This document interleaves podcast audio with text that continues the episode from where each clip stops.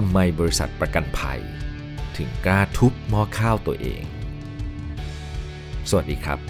คุณกำลังฟัง The Shareholders และนี่คือ เล่าให้ฟังตอนพิเศษ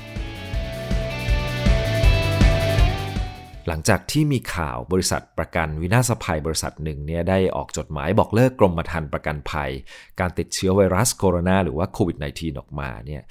จากที่ผู้คนเนี่ยต้องสลดหดหู่กับสถานการณ์โควิดที่รุนแรง แล้วก็คนเสียชีวิตเป็นใบไม้ร่วงอยู่ทุกเมื่อเชื่อวันอยู่แล้วนั้น ข่าวนี้ก็น่าจะเป็นอีกข่าวที่ทำให้ผู้คนรู้สึกหดหู่ใจมากยิ่งขึ้นไปอีกนะครับ คือบริษัทประกันภัยในปีที่ดีๆเนี่ยบริษัทก็ได้กำไรมากอยู่แล้วนะครับ แต่ว่าพอทำท่าจะขาดทุนจะมาเทลูกค้าแบบนี้ก็คงจะไม่เหมาะ เพราะเมื่อบริษัทต่างๆเนี่ยออกสินค้าประกันภัยมาเมื่อเอามาขาย แล้วก็มีคนซื้อนะย่อมหมายความว่าบริษัทที่รับเบี้ยประกันจากคนที่ซื้อ ก็ต้องคอยบริหารจัดการความเสี่ยงนั้นให้ได้นะครับจะส่งประกันภัยต่ออย่างไร สัดส่วนมากน้อยแค่ไหน มันเป็นเรื่องบริหารจัดการความเสี่ยงของบริษัทแล้ว ไม่ใช่หน้าที่ของลูกค้า เป็นหน้าที่ของบริษัทที่ต้องแบกรับไปนะครับ ไม่ใช่ว่าทำท่าจะไม่ดีแล้วจะบอกลูกค้าว่าไม่เอาละไม่เอาดีกว่าเดี๋ยวขาดทุนจะคืนตังค์ให้ดีกว่า วงเล็บว่าคืนไม่ครบด้วยนะครับหักสัดส่วนตามระยะเวลาที่คุ้มครองไปแล้ว กรณีนี้พูดง่ายๆเหมือนกับว่าถ้าบริษัทรับเบี้ยมาเยอะๆแล้วไม่มีคนเคลมได้กำไรเยอะๆเนี่ยก็จะเอาเอาเอาแต่ถ้าเกิดดูว่าคนเคลมเยอะบริษัทจะขาดทุนค่อยยกเลิกเฮ้ยทำแบบนี้ได้ด้วยหรอครับ ถึงแม้ว่าในสัญญาบริษัทจะระบุสิทธิ์ในการยกเลิกเอาไว้ แต่ถ้าลองคิดกันดูดีๆเนี่ยท่านคิดว่ามันเป็นธรรมกับลูกค้าหรือเปล่า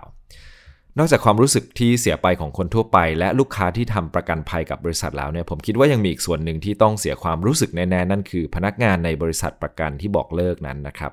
สมมุติว่าเวลาเราทำงานกับใครหรือว่าบริษัทไหนเนี่ยแสดงว่าเราน่าจะต้องมีความรัก แล้วก็ชื่นชมในองค์กรนั้นๆ อยู่ไม่มากก็น้อยอายกตัวอย่างที่วอร์เรนบัฟเฟตเคยบอกก็ได้นะครับว่าเวลามีคนถามบัฟเฟตว่าควรไปทำงานที่ไหนเนี่ยบัฟเฟตมักจะตอบว่าให้ไปทำงานกับคนที่คุณชื่นชมแล้วก็ศรัทธา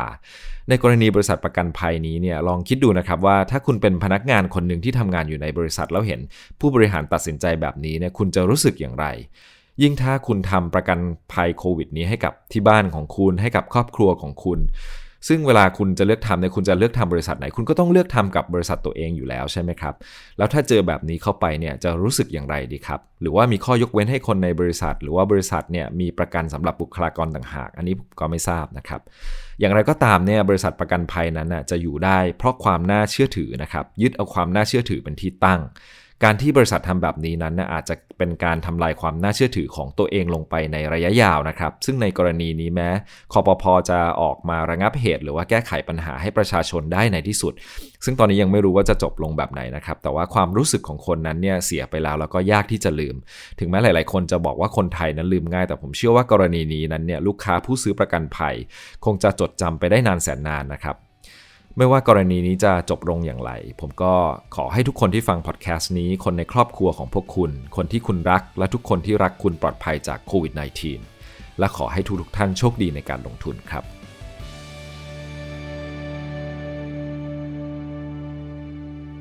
อย่าลืมกด subscribe และกดกระดิ่งด้วยนะครับ ขอบคุณครับ